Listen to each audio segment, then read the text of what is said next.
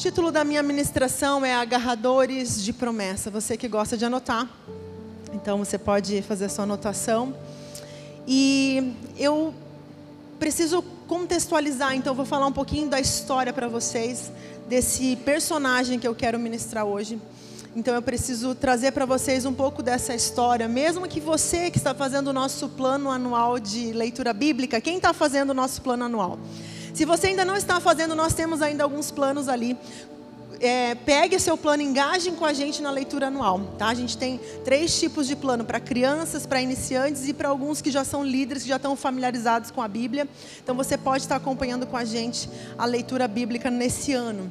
Então, se você está acompanhando, você já passou por essa história, mas eu quero contextualizar para que você possa compreender.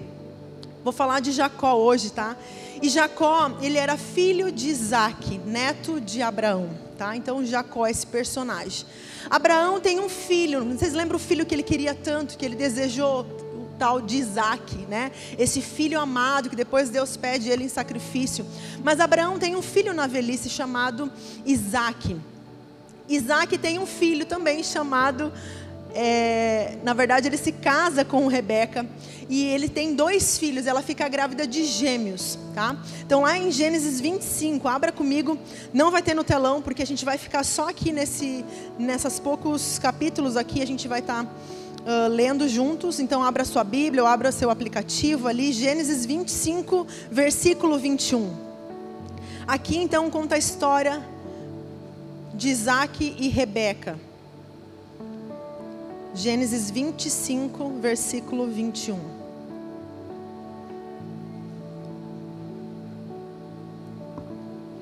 Diz assim: Isaque orou ao Senhor por sua mulher, porque era estéril.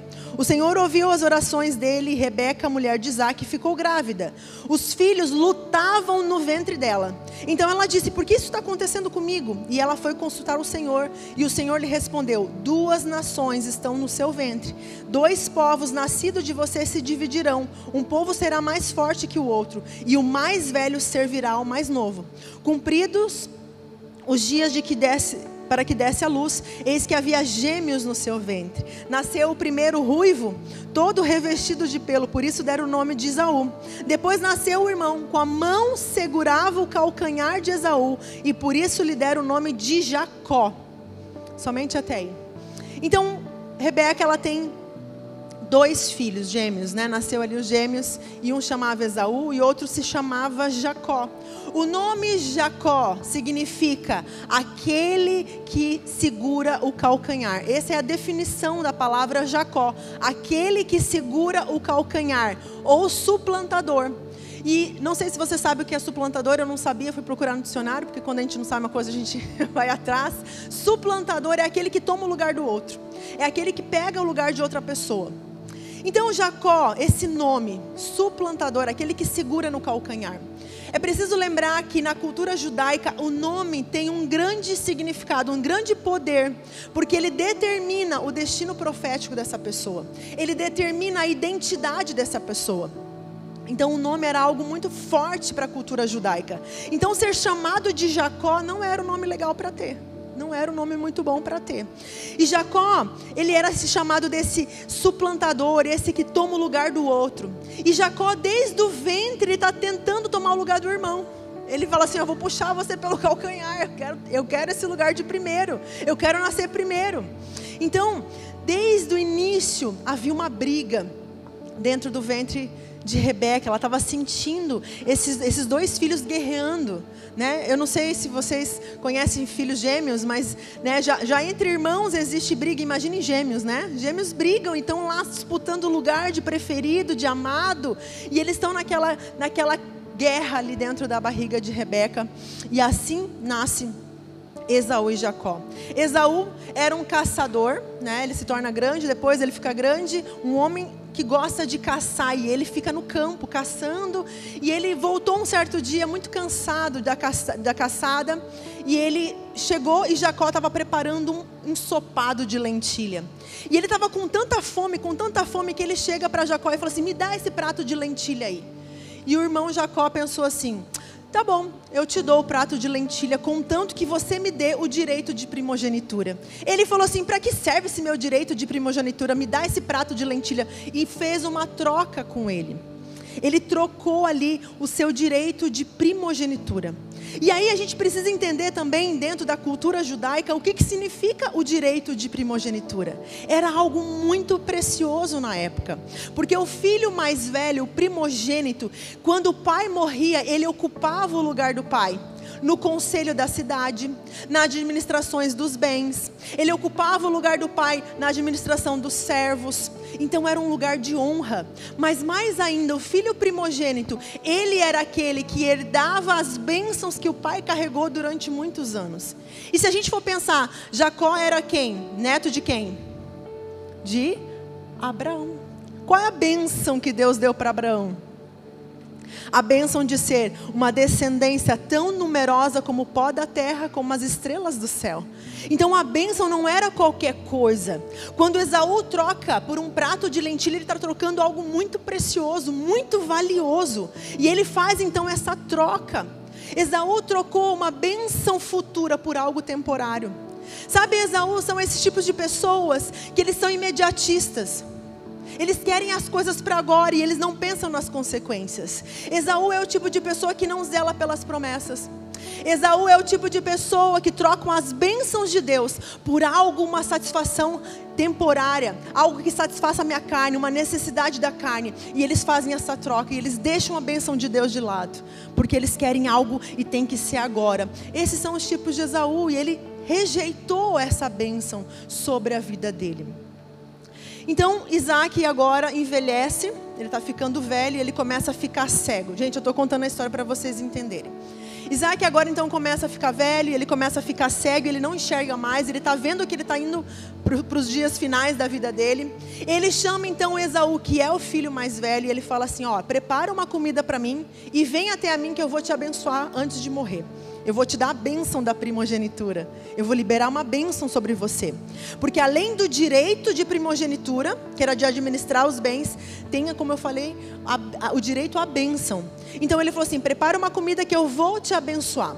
Quando Rebeca escuta isso, ela fala, meu filho, enquanto teu irmão Esaú está lá no campo caçando um animal para preparar, eu vou preparar rapidamente uma comida, você leva até o seu pai, coloca um pelo sobre o teu corpo, para que o teu pai ele não vai enxergar, e ele confunda você com o irmão e ele te abençoe. E Esaú fez isso, ele pegou a comida que a mãe preparou, Jacó fez isso, pegou a comida, foi até o seu pai, e falou, pai, me abençoa, está aqui a comida, agora eu quero a minha bênção. Ele apalpou o filho, falou, nossa, é você meu filho, não estou enxergando bem, é você? Ele falou, sim, sou eu pai, pode me abençoar. E aí então Isaac abençoa Jacó, no lugar de Esaú. E sabe que ele recebe uma bênção tão riquíssima. Depois você pode ir lá e ler em Gênesis vinte e sete, algo tão lindo que ele libera sobre a vida de Esaú, de Jacó. E sabe que é algo interessante sobre as liberações de bênção, de liderança ou de patriarcas? Isso era tão profundo naquela, na, naquela cultura. Mas a palavra de um pai, ela tem poder muito grande. Porque a bênção de uma autoridade, de um pai, ela evoca destinos, ela determina destino sobre uma pessoa. Então aquilo que ele liberou estava determinado a acontecer. Tanto que, mesmo que foi para a pessoa errada, ele não conseguiu mais trocar. Ele não conseguiu mais tirar a bênção de um e colocar no outro. Porque uma vez a palavra liberada, ela não volta mais. Por isso que nós precisamos cuidar com aquilo que nós liberamos sobre a vida dos nossos filhos. Ah, seu desgraçado, você nunca vai ser nada na vida. É uma palavra que foi liberada e ela não volta mais. Você não consegue mais recolhê-la.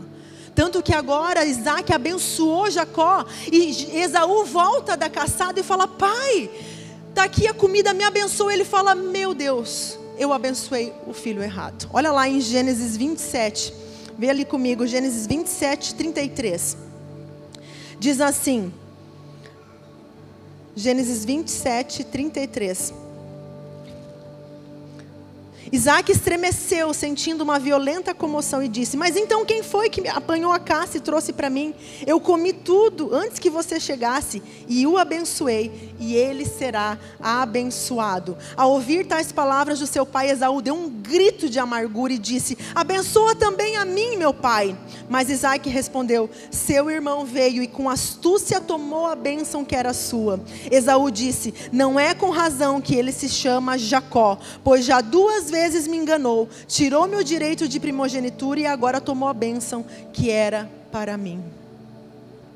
Então agora você percebe aqui que a bênção estava sobre Jacó, e Esaú ficou tão com tanta raiva, com tanto ódio do irmão, que ele falou assim: o dia que o meu pai morrer, eu vou matar Jacó. Rebeca ouve isso e fala a Esaú, é, e fala a Jacó: foge para a casa do meu irmão Labão, vai para a casa dele, vai, eu vou falar que você foi procurar uma esposa, mas foge da presença do teu irmão Esaú, porque ele vai te matar. Então Jacó sai da sua casa e agora vai para a casa de Labão, o irmão de Rebeca. Então ele chega na casa de Labão, começa a trabalhar na casa de Labão, e Labão durante um mês mais ou menos, e Labão fala assim: não, não é justo você trabalhar de graça, eu vou estipular um salário para você. E olha lá em Gênesis vinte e nove qual era o salário. Gênesis vinte e nove, versículo dezesseis. Estão conseguindo acompanhar? Amém? Gênesis vinte e nove, versículo dezesseis, olha aí na tua Bíblia. Diz assim: ora, Labão tinha duas filhas, ele tinha duas filhas, Lia, a mais velha, e Raquel, a mais nova. Lia tinha olhos sem brilho, porém Raquel era bonita e formosa. Como, Jaquel, como, como Jacó amava Raquel, disse a Labão: trabalharei para o Senhor durante sete anos para poder casar com Raquel, a tua filha mais nova. Labão respondeu: é melhor dá-la a você do que o outro homem, fica aqui comigo. Assim, por amor a Raquel, Jacó trabalhou durante sete anos, e esses anos lhe pareceram como poucos dias, pelo muito que a amava. Então agora esse era o salário de, do trabalho então de Jacó. Ele ia trabalhar sete anos para poder casar com a filha mais nova, que era Raquel. Só que o que, que acontece? Na noite de núpcias, Labão faz o quê? Ele entrega Lia ao invés de Raquel. Ele, manha, ele manda Lia entrar na tenda. E eles têm relação, firmam então essa aliança. Quando ele acorda no outro dia, Jacó olha para o lado e fala: peraí, mas não é a Raquel, essa aqui é a Lia. E ele chega para Labão, fala assim: como você me enganou? Eu trabalhei durante sete anos para poder casar com Raquel, não com a Lia. Ele falou assim: agora, já que você firmou a aliança após o ato sexual, porque é assim que se firma a aliança no casamento, então agora você vai trabalhar mais sete anos então pela pela Raquel, já que você ama tanto ela. E ele fez isso, ele trabalhou mais sete anos, então foram quatorze anos de tanto que ele amava a Raquel, ele trabalhou pela vida dessa mulher. Então ele estava casado com Raquel e Lia. Essas duas mulheres geraram todas as doze tribos de Israel. Tá? Então esse contexto para que a gente possa entender. Mas chegou um momento então, depois que eles tiveram vários filhos, Jacó olha para a sua vida e fala assim: não, eu já estou cansado de servir aos outros, eu quero cuidar e, e servir a minha própria casa. Eu vou embora, Labão. Eu não quero mais ficar servindo você, eu quero ir embora, eu quero meus direitos, minhas ovelhas, pelo que eu trabalhei. E aí Labão começa a enganar Jacó. Daí eu não vou entrar nesse contexto, mas é, ele troca as ovelhas, ele muda de lugar, ele esconde as ovelhas de, de Jacó, ele engana Jacó. Labão faz todo um enredo ali, mas enfim, ele consegue então sair, e Jacó volta então para sua terra. Ele volta para esse lugar onde ele fugiu. Ele volta para encontrar o seu irmão Esaú, que tinha jurado ele de morte. Depois de vinte anos, ele retorna então para sua terra. E é aqui que a nossa história fica emocionante, porque nesse caminho de volta, Jacó tem um encontro com Deus, em Peniel. Abra lá Gênesis trinta e dois, Gênesis trinta e dois, versículo vinte e dois. É, Gênesis trinta e dois, ali. Versículo vinte e dois. A minha Bíblia, não sei como é que está na tua, mas o meu título é assim: Jacó luta em Peniel. Peniel, a palavra Peniel é face a face com Deus. É ali em Peniel que Jacó tem um encontro face a face com Deus. Então Peniel é um lugar de encontro. Jacó teve um encontro com Deus, e nesse encontro eles travam uma luta. Vamos ler e juntos? Gênesis trinta e dois, versículo vinte e dois. Naquela mesma noite, Jacó se levantou, tomou duas mulheres, suas duas servas, seus onze filhos, e transpôs o Vale de Jaboque. Reuniu todos que Reuniu todos e fez com que passassem o ribeiro. Também fez passar tudo o que lhe pertencia. Jacó ficou sozinho, e um homem lutava com ele até o romper do dia. Olha só, eles lutaram até o romper do dia. Vendo este que não podia mais com Jacó, tocou-lhe na articulação da coxa, de modo que a junta da coxa de Jacó se deslocou na luta com o homem. Então o homem disse: deixe-me ir, pois já rompeu o dia. Jacó respondeu: não o deixarei ir se você não me abençoar. Este homem então perguntou, então o homem perguntou: como você chama? E ele respondeu: Jacó. Então disse: seu nome não será mais Jacó, e sim Israel, pois você lutou com Deus e com os homens e prevaleceu. Jacó disse: por favor, diga-me como você chama. E ele respondeu: por que você pergunta pelo meu nome? E o abençoou ali. Jacó deu àquele lugar o nome de Peniel, pois disse: vi Deus face a face, e a minha vida foi salva. Nasceu-lhe o sol quando ele atravessava Peniel, e mancava por causa da coxa. Então aqui, esse re- relato desse encontro de Jacó com Deus em Peniel, ele começa a lutar com um homem, ele começa a lutar com esse homem. E eu não sei se você já, em alguma área da sua vida, você se sentiu lutando com Deus. Eu já. Às vezes em áreas da nossa vida a gente se vê lutando com Deus. E sabe que a luta de Jacó, ela começou quando ele ficou sozinho. A Bíblia diz que ele passou a mulher, passou os filhos no Vale de Jaboque. Val, essa palavra Val significa lugar estreito. Isto é, ele passa toda a família, todos os seus bens, e ele fica sozinho nesse lugar estreito. E é nesse lugar ali que ele começa a lutar com Deus, mas é nesse lugar que ele tem o maior encontro da vida dele. E muitas vezes nós vamos passar por lutas, e a gente vai ter que lutar sozinho. Nós vamos passar por situações que nós vamos estar sozinhos. Tem pessoas que têm medo da solidão.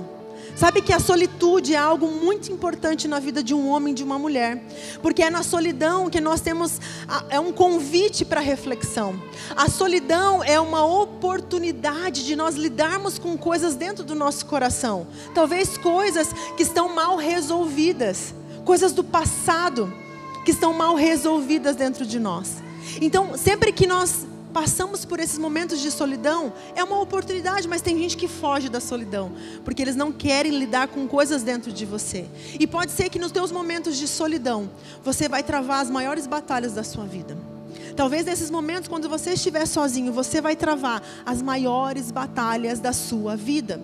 E esse momento Jacó ficou sozinho. Ele deixou servos, ele deixou mulheres, ele deixou os filhos, porque tem lutas que você vai ter que lutar sozinho, e você não vai poder, ninguém vai poder lutar por você.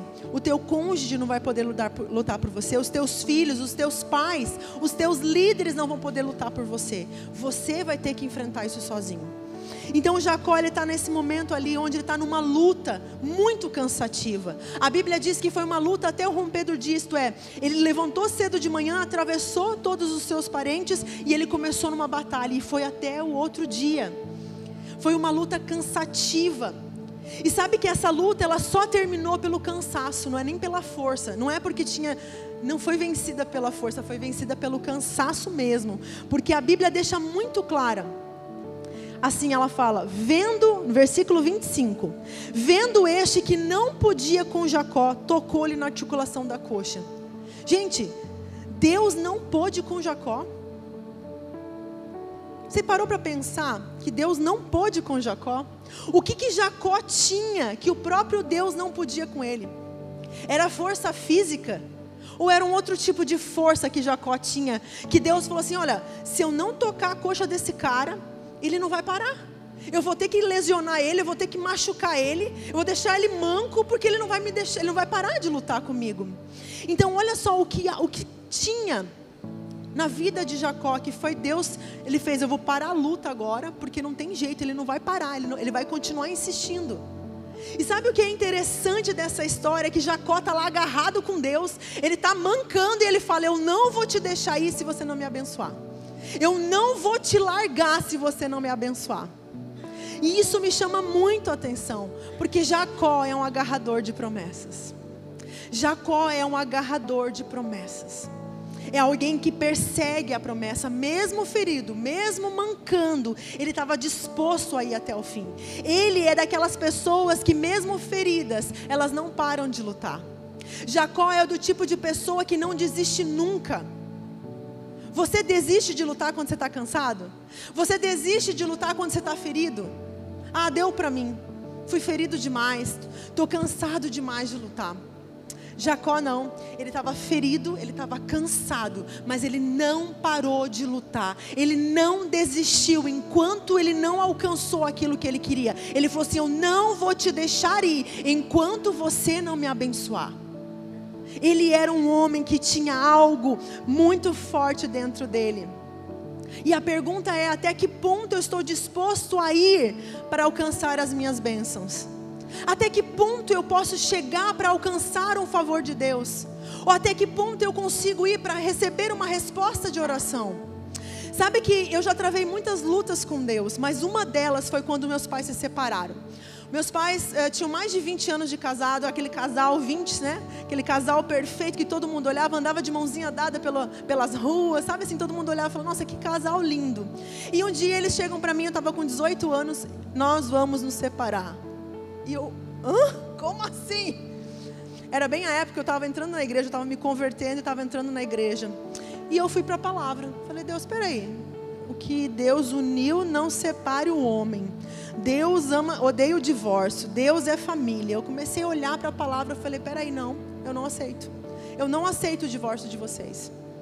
Eles, cada um, foram ter a vida deles, né, com outros relacionamentos, e eu orei durante oito anos, e eu jejuei durante oito anos, pedindo a Deus que eles voltassem. Sabe como é que era a minha oração, minha luta com Deus? Eu falava assim: Deus, ou, vos, ou o Senhor me convence, ou eu vou te convencer, mas eu não aceito, enquanto o Senhor não convenceu meu coração da separação deles, eu vou convencer o Senhor e eles vão voltar. Depois de oito anos separados, eles casaram novamente, eles foram para o cartório, eles assinaram o casamento, eles voltaram a casar. Mas até que ponto nós estamos dispostos a ir para até que receba a resposta de uma oração? Será que a gente desiste no caminho? E sabe que durante essa temporada eu também fiquei cansada de orar, eu também fiquei ferida, porque eu via coisas que me entristeciam. Sabe aquela vontade assim: ah, não, agora não dá mais para orar por isso, olha só, olha o que está acontecendo. Teve momentos que eu estava ferida, teve momentos que eu estava cansado. Depois minha irmã entrou comigo nessa batalha, em jejum e oração. Mas muitas vezes nós deixamos de alcançar a vitória porque nós paramos antes do tempo. Jacó falou: eu não te deixarei se você não me abençoar, eu não te deixarei. Você já desejou muito uma coisa na vida? Você já desejou muito uma coisa na vida? Jacó, ele queria vencer. Ele queria tanto vencer que ele usou de todos os meios. Ele usou de barganha, ele usou de enganação. Ele queria vencer na vida. Jacó tinha esse anseio de vencer na vida. Pense em uma coisa que você quer muito. Pense agora. Uma coisa que você quer muito. O quanto você quer isso? O quanto realmente você deseja isso? De verdade, seja sincero com você mesmo. O quanto você deseja, isso queima dentro de você, isso tira o teu sono, isso faz você orar, jejuar, pagar um preço. Jacó, ele não era um homem perfeito. Ele tinha um monte de defeito, ele era astuto, ele enganou o pai, ele enganou o irmão, mas tinha algo dentro dele, desde a barriga da mãe, tinha algo dentro dele, ele tinha uma gana. Ele tinha uma gana, ele já lutava dentro da barriga. Gente, a Bíblia diz que ele nasceu agarrado no calcanhar do irmão. Era como assim, ó: você pode chegar primeiro, você pode nascer primeiro, mas eu estou atrás de ti, eu estou no teu encalço, eu vou, eu vou bem pertinho de ti. Você pode ter nascido primeiro, mas eu estou atrás de você. Porque ele queria vencer na vida, ele queria ser o primeiro. Ele tinha sangue nos olhos. Ele tinha sangue nos olhos, ele tinha algo dentro dele, que muitas vezes falta para nossas, para muitos de nós. Ele tinha algo dentro dele, que sangue nos olhos, não é sobre força física, é sobre uma força espiritual, é algo lá no íntimo da pessoa.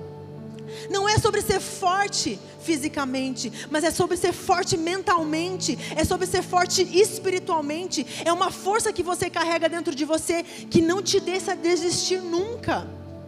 Jacó era esse homem que tinha sangue nos olhos.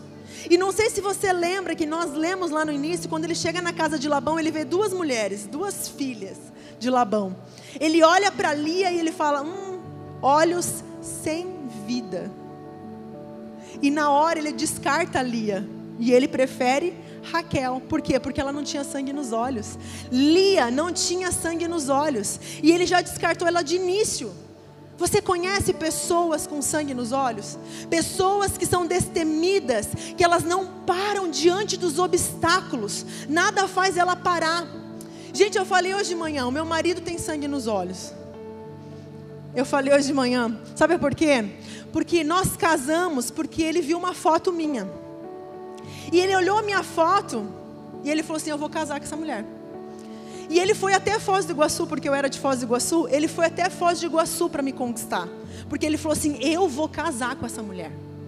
Porque ele tem sangue nos olhos. Imagina, se ele não tivesse, eu não estaria aqui hoje. Então nós precisamos disso, desse sangue nos olhos, para alcançar as coisas na vida. Jacó, ele casou com essa mulher. Ele falou assim, eu vou fazer de tudo para casar com essa mulher. É para trabalhar sete? É para trabalhar mais sete? Eu trabalho quatorze anos, se precisar eu trabalho mais vinte e um anos. Mas eu quero essa mulher. Ele tinha sangue nos olhos. Isso falta para muitos jovens. Cadê os jovens solteiros? Sabe que os jovens precisam ser mais como Jacó. Eles precisam ser como Jacó, que vão pagar o preço para ter sua Raquel. Gente, tem tantas mulheres aqui com os olhinhos cheios de vida. Tem a Josi, olha lá. Que é menina com mais, com mais olhos cheios de vida do que ela. Tem a Thalita, cadê a Thalita? Ali, ó, lá atrás também. Gente, que é, ó, eu só tô falando delas porque eu tenho intimidade, eu posso falar. Mas tem mais, tá? Tem mais aqui. Se eu não citei teu nome, não fique brava. Mas tem tantas meninas com os olhinhos cheios de vida. E os Jacó não estão vendo. Abre os olhos, Jacó. Jacó olhou para Raquel, ela falou assim, essa mulher tem, ela é cheia de vida, eu quero casar com ela. Vale a pena o sacrifício, vale a pena o esforço. Sabe que tem jovens que param no primeiro não, desiste. Ah, ela falou não. Cara, insiste, ganha, lá, ganha no cansaço. Ganha no cansaço. Jacó, ele lutava pelo que ele queria. E às vezes o primeiro não, ah, ela disse não. Então, insiste, luta, batalha por essa mulher, vai atrás, investe, amém? Vai sair muito casamento, eu tenho orado por isso, esse é o ano dos casamentos, amém? Amém. Mas Jacó tinha algo na vida dele, Jacó tinha gana. Sabe a definição da palavra gana no dicionário? É desejo intenso por algo. Isso é gana, quando você tem um desejo intenso por algo, um impulso, um ímpeto. Gana pode ser traduzida por paixão e perseverança. E sabe que foi feito um estudo, até um livro, que é o, o título é Garra. E ele fala sobre esse ímpeto que as pessoas têm. E que pessoas que têm isso na sua vida, essa paixão, elas são pessoas de sucesso. Que essas pessoas que têm gana, elas conseguem fazer o extraordinário, elas não são medíocres, elas fazem mais do que a média. Elas não param no meio do caminho, elas vão até o fim, elas conquistam aquilo que elas determinaram. Porque elas têm gana, porque elas têm esse ímpeto dentro dela. E a Bíblia diz, em outras palavras, né, que sem gana, sem determinação, a gente não vai alcançar nada. Olha que diz lá Tiago um, vou ler no, a partir do versículo seis, que fala assim: peça, porém, com fé, em nada duvidando, pois o que duvida é semelhante à onda do mar, impelida e agitada pelo vento. Que uma pessoa dessas não pense que alcançará do Senhor alguma coisa, sendo indecisa e inconstante em todos os seus caminhos. Indecisa e inconstante em todos os seus caminhos. Não sei como é que está na tua versão, mas tem versões que fala, em vez de inconstante e indeciso, fala homem de ânimo dobre, de coração dobre. Sabe o que que coração dobre no original é uma mente dividida, uma pessoa que é indecisa, que é duvidosa, é incerta. Ah, eu quero, ai, mas tá muito difícil. Ah, eu, eu até tentei, mas eu recebi um não. Ânimo dobre, coração dobre. Você quer ou não quer?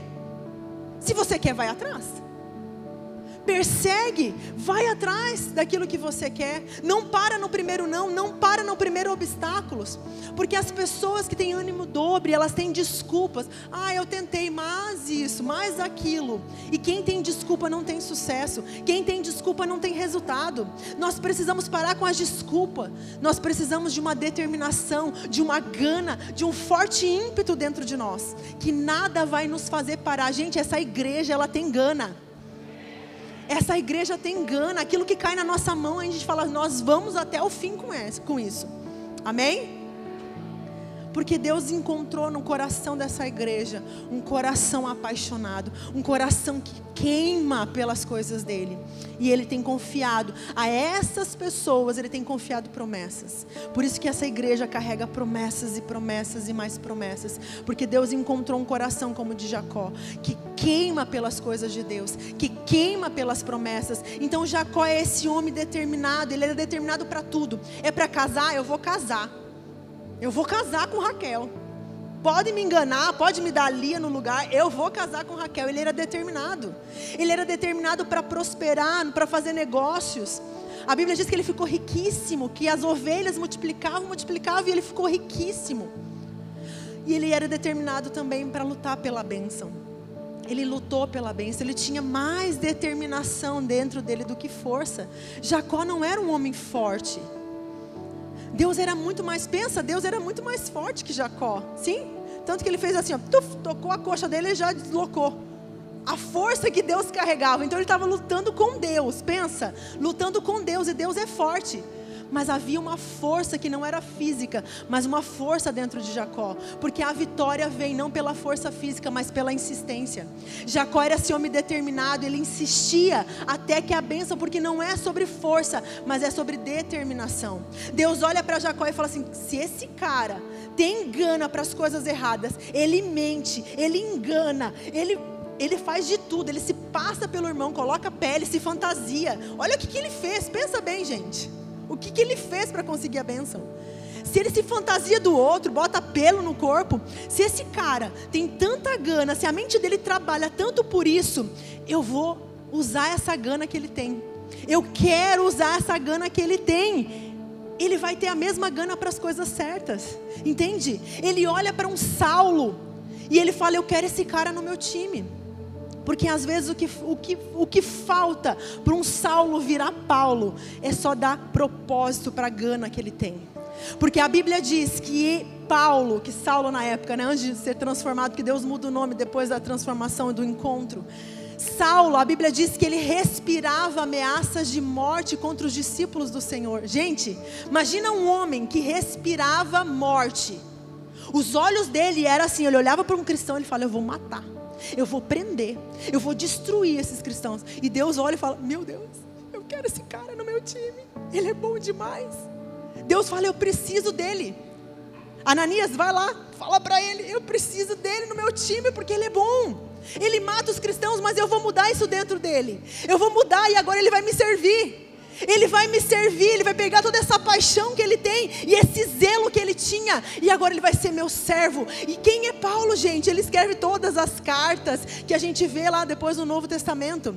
Ele abre várias igrejas, porque ele tinha sangue nos olhos, porque ele tinha uma gana. Então, não importa, eu vejo pessoas, gente, que tem gana pelos negócios, tem pessoas que têm gana por dinheiro, eles querem ter dinheiro, eles querem ter fama, eles têm gana pelo sexo, eles têm gana, gana pelo sucesso, pela fama.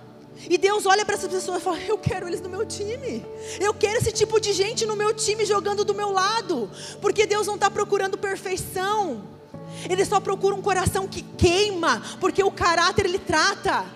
O caráter ele vai tratar, ele só quer pessoas que estão queimando por um propósito, que estão decididos a respirar algo, porque gana é quando você respira algo, aquilo te consome, você é cheio daquilo, você respira aquilo, você está vivendo aquilo, você tem um zelo que vai te consumindo. Isso é gana, e Deus olhou isso em Jacó, e Deus olhou isso em Saulo, e falou: não importa, pode vir, eu vou mudar o nome de vocês, você não vai se chamar mais Saulo, você vai se chamar Paulo, você não se chama Jacó, você vai se chamar Israel. Deus vai mudar o teu caráter, Deus vai mudar o teu destino, mas você precisa ter essa gana dentro de você, porque o caráter Deus vai tratar se você se entregar para Ele. Pega isso que queima dentro do teu coração e coloca diante de Deus. Deus, olha, e é isso aqui que me consome, é isso aqui que eu quero muito, eu vou colocar diante de Ti. Muda, muda os, os anseios do meu coração, muda isso. Deus não quer tirar isso de dentro de você. Se você tem gana por alguma coisa, Deus quer só mudar isso, Ele vai converter isso para o bem dEle. Então Jacó, Deus olha para Jacó e fala assim: não, eu quero você no meu time. E daí Deus manda Jacó para o reformatório de Labão. Ele manda ele para a casa de Labão. E o tratamento de Deus na vida de Jacó começa na casa de Labão. Porque agora o enganador passa a ser enganado. Porque agora ele começa então a provar do seu próprio veneno. E agora ele tem um homem que começa a agir com ele como ele agia com todo mundo. E ele começa então a receber ali aqueles enganos. Ele começa a ser enganado. Né? Ele começa a ser enganado, primeiro ali com a troca das esposas, depois com, com a troca das ovelhas, depois com os salários de, de, de Jacó, e ele começa então a ser enganado, porque ele começa a colher aquilo que ele mesmo semeou. A Bíblia diz em Gálatas seis, sete, que fala assim: de Deus não se engana, porque aquilo que o homem semear, isso também colherá. Então nem tudo de ruim que acontece na nossa vida é o diabo. Às vezes é só colheita, às vezes é só colheita de coisas que a gente semeou no passado. E agora Jacó começa a colher na casa de Labão tudo o que ele semeou de engano, porque Labão é um instrumento de Deus. Labão é um instrumento de Deus, porque o veneno é o próprio antídoto, dado em doses menores. E aos poucos ele começa a ser enganado. E aquilo foi tratando o caráter de Jacó, e aquilo vai tratando o caráter dele, e ele vai provando daquilo, e ele vai então sendo tratado na sua vida. Existe algum Labão na sua vida? Existe alguém que te incomoda, que te irrita, que te tira do sério, sei lá, no trabalho, ou talvez na tua família, alguém que realmente te incomoda? Quem sabe essas pessoas não são instrumentos de Deus para tratar o teu caráter? Quem sabe essas pessoas não estão lá como, é, como instrumento de Deus para mostrar que tem coisas desalinhadas dentro de você, coisas que talvez você não quer lidar, mostrar como um espelho, algo que está dentro de você que você não quer, não quer concordar com aquilo, que você não quer ver. Porque sempre que alguém te irritar, você deve perguntar: Deus, o que, que eu preciso aprender com essa pessoa? Eu tenho feito isso na minha vida e eu tenho crescido muito. Tem pessoas que me tiram do sério, vou confessar para vocês, mas eu olho para essas pessoas e falo: Deus, o que que, por que que essa pessoa me irrita? Por que eu estou irritada com essa pessoa? Tem algo errado dentro de mim, e não é a pessoa, é dentro de mim, porque se ela consegue me irritar, tirar a minha paz, não tem algo errado com ela, tem algo errado comigo, sim? Então eu pergunto para Deus: Deus, o que que eu tenho que aprender com essa pessoa? E quando eu aprendo a lição, a irritação sai. Quando eu aprendo a lição, tudo se resolve, porque as pessoas muitas vezes que estão nos irritando, elas são instrumentos de Deus, e Labão estava lá sendo esse instrumento de Deus. A Bíblia também é um instrumento de Deus para revelar coisas que estão desalinhadas dentro de nós. Então eu não estou falando que você precisa de pessoas te incomodando o tempo todo, a palavra de Deus também faz isso. Ela, a gente olha para a palavra como espelho, e ela começa a alinhar coisas dentro de nós também, e ela vai mostrando aquilo que está desalinhado. Por isso que a gente está meditando todos os dias no nosso plano anual de leitura da Bíblia. Todos os dias a gente olha no espelho, porque a gente não quer sair de casa desalinhado. A gente olha no espelho da palavra e a gente está alinhando a nossa vida, amém?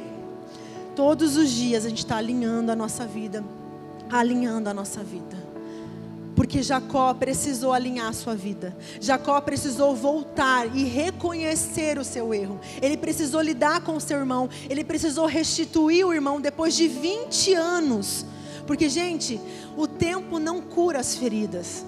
Havia algo que estava ali ainda. Jacó não esqueceu e Esaú não esqueceu. Tinha ainda algo que estava ali que precisava ser resolvido. Então não adianta fugir do seu passado, você precisa resolver. Jacó não conseguiu acessar a bênção até que ele decidiu voltar e reconhecer o seu erro, até que ele decidiu voltar e re- resolver o seu passado. Então, nesse encontro que ele tem com Deus em Peniel, Deus faz duas perguntas para ele. Primeira coisa que ele pergunta: como você se chama? Como você se chama?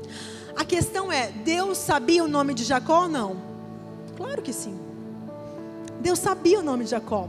Por que, que será que Deus pergunta, como você se chama? Porque ele queria ouvir da boca dele: eu sou enganador, eu sou trapaceiro, eu sou aquele que rouba o lugar do outro.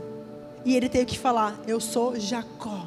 E quando ele fala Jacó, ele faz uma confissão, porque o nome dele era... ele estava reconhecendo esse caráter de manipulação e de enganação que ele carregou durante toda a sua vida. E quando ele fala eu sou Jacó, ele teve que reconhecer isso, porque ele queria muito ser abençoado, mas ele tentou por todos os meios, barganhando, comprando, enganando. Mas a bênção só veio depois que ele reconheceu: eu sou Jacó, eu sou um enganador. Porque antes ele tinha roubado a bênção, ele tinha trapaceado, e agora ele estava entrando numa bênção legítima. Ele vai entrar agora numa bênção legítima. A bênção vai ser dele, mas não antes de passar por arrependimento.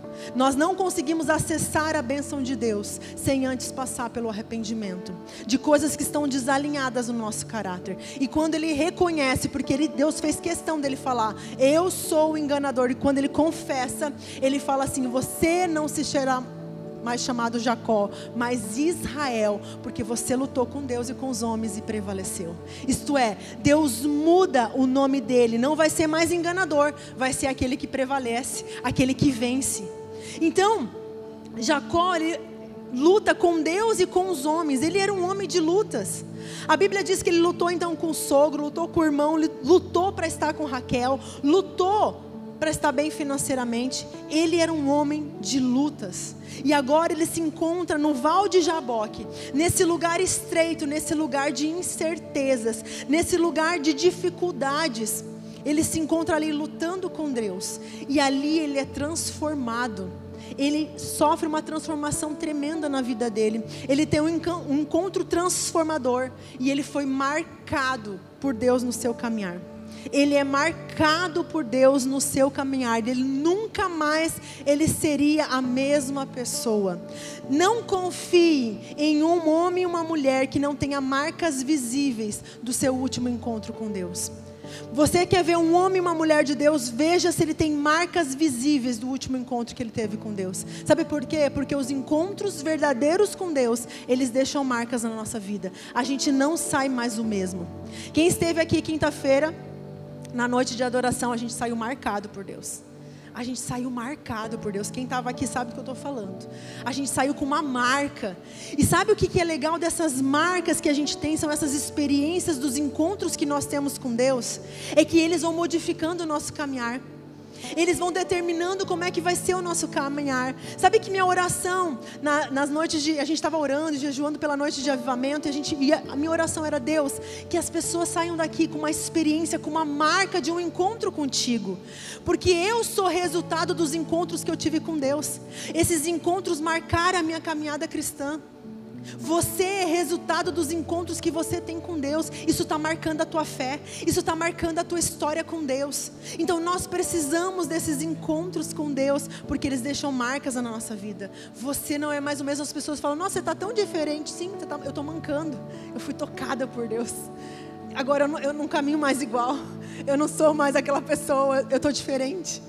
É esses encontros que deixam marcas visíveis em nós. As pessoas olham para nós e elas falam: você está mudado, tem algo diferente em você. Isso é resultado de um encontro com Deus. Nós precisamos de encontros com Deus. E hoje é um dia de oportunidade de encontro, amém? Cada dia que nós nos reunimos, nós temos a oportunidade de encontrar a Deus. E dois, duas coisas acontecem nesse encontro. Deus muda o nome de Jacó e toca a sua coxa. Então, primeira coisa que acontece, tocar a coxa. O que que significa? Tocar a coxa é símbolo da promessa. Então, olha só, abra lá Gênesis quarenta e sete, para você entender o que que significa isso. Por que Deus tocou a coxa de Jacó? É que a gente tem que entender a cultura judaica para poder entender essas coisas. Senão você acabou lendo e fala assim, mas por que que ele tocou a coxa, será, né? Mas é que a gente precisa entender, na cultura judaica, tocar a coxa era símbolo de uma promessa. Então, olha só, Gênesis quarenta e sete, vinte e nove, diz assim: aproximando-se, pois, o tempo da morte de Israel, chamou seu filho José e lhe disse: se agora alcancei favor diante de você, peço que ponha sua mão debaixo da minha coxa e use de bondade e fidelidade para comigo.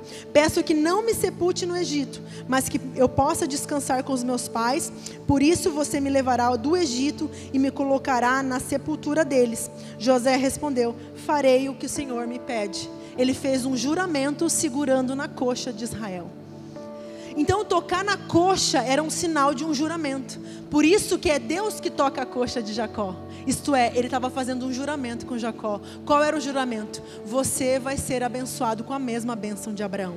Naquele momento ele recebeu essa marca da promessa que ele tinha, que ele ia ser herdeiro da promessa de Abraão. Então isso legitima a bênção. E depois ele muda o nome dele. E também, gente, a mudança de nome é algo muito significativo na Bíblia. Como, como eu falei, na cultura judaica, o nome carrega o destino profético. Então, mudar o nome é muito significativo. Mas ele não está só mudando o nome de Jacó, ele está mudando o destino dele. Ele está mudando o caráter de Jacó. Ele está mudando ele completamente. De um homem, ele se transforma numa nação. Porque agora Israel é onde todas as tribos nascem de Jacó. Todas as tribos de Israel nasceram de Jacó. Isto é, Deus olhou para ele e falou assim: eu vou fazer de você uma nação. Eu vou fazer de você um povo tão numeroso. E essa promessa se cumpriu na vida dele. Então, se tem alguma coisa que Deus quer nos trabalhar em nós, se tem uma coisa que Deus quer ser bem resolvidos dentro de nós, é o nosso caráter. Ele vai mudar o nosso nome, ele vai mudar o teu jeito de caminhar, ele quer mudar você, ele quer transformar você, sabe por quê? Porque o caráter determina o destino. Ele quer mudar o teu destino, e nós muitas vezes vamos ter que lutar para que o nosso caráter seja transformado. Eu sei que tem pessoas que vão ter que lutar por coisas específicas no seu caráter para conseguir estar alinhado com Deus. Essa é a luta de todos nós. Cada um de nós temos algo para lutar no nosso caráter que a gente precisa vencer. Talvez uma ira, talvez uma inveja, talvez uma murmuração, uma maledicência, seja o que for que você luta dentro de você. Luxúria, talvez seja uma falta de perdão. Eu não sei o que você vai ter que lutar com com Deus, para que você possa ser abençoado. Talvez na sua identidade tenha sido marcado por pecados e fraquezas, assim como foi na vida de Jacó. A vida dele, a identidade dele foi marcada por fraquezas e pecados. Mas Deus, Ele quer marcar você, Ele quer mudar o seu nome, Ele quer deixar a marca dele em você. Se você assim permitir, que Deus realmente possa marcar a sua vida nessa noite. Pense comigo, gente, como é que era a reputação de Jacó? Jacó tinha uma reputação muito ruim. Ah, lá vai o enganador. Ah, por isso que ele é enganador, ele é assim desde a infância. Jacó não carregava uma reputação muito boa. Eu não sei como chamam vocês. Ah, irado. Ah, sua... Eu não sei o que que rotularam você. Mas Jacó, ele era rotulado como aquele que enganava. Eu não sei o que a sociedade diz sobre você. Eu não sei o que a tua família diz sobre você. Mas Deus olhou para a vida de Jacó e viu que tinha algo precioso dentro dele. Deus olhou para aquele homem e falou assim: eu quero essa gana que ele tem. Eu vou formar um povo através da vida dele. Eu vou formar um povo. Deus queria um homem que ansiasse pela bênção. E Jacó era esse homem que ansiava. Você deseja ser abençoado?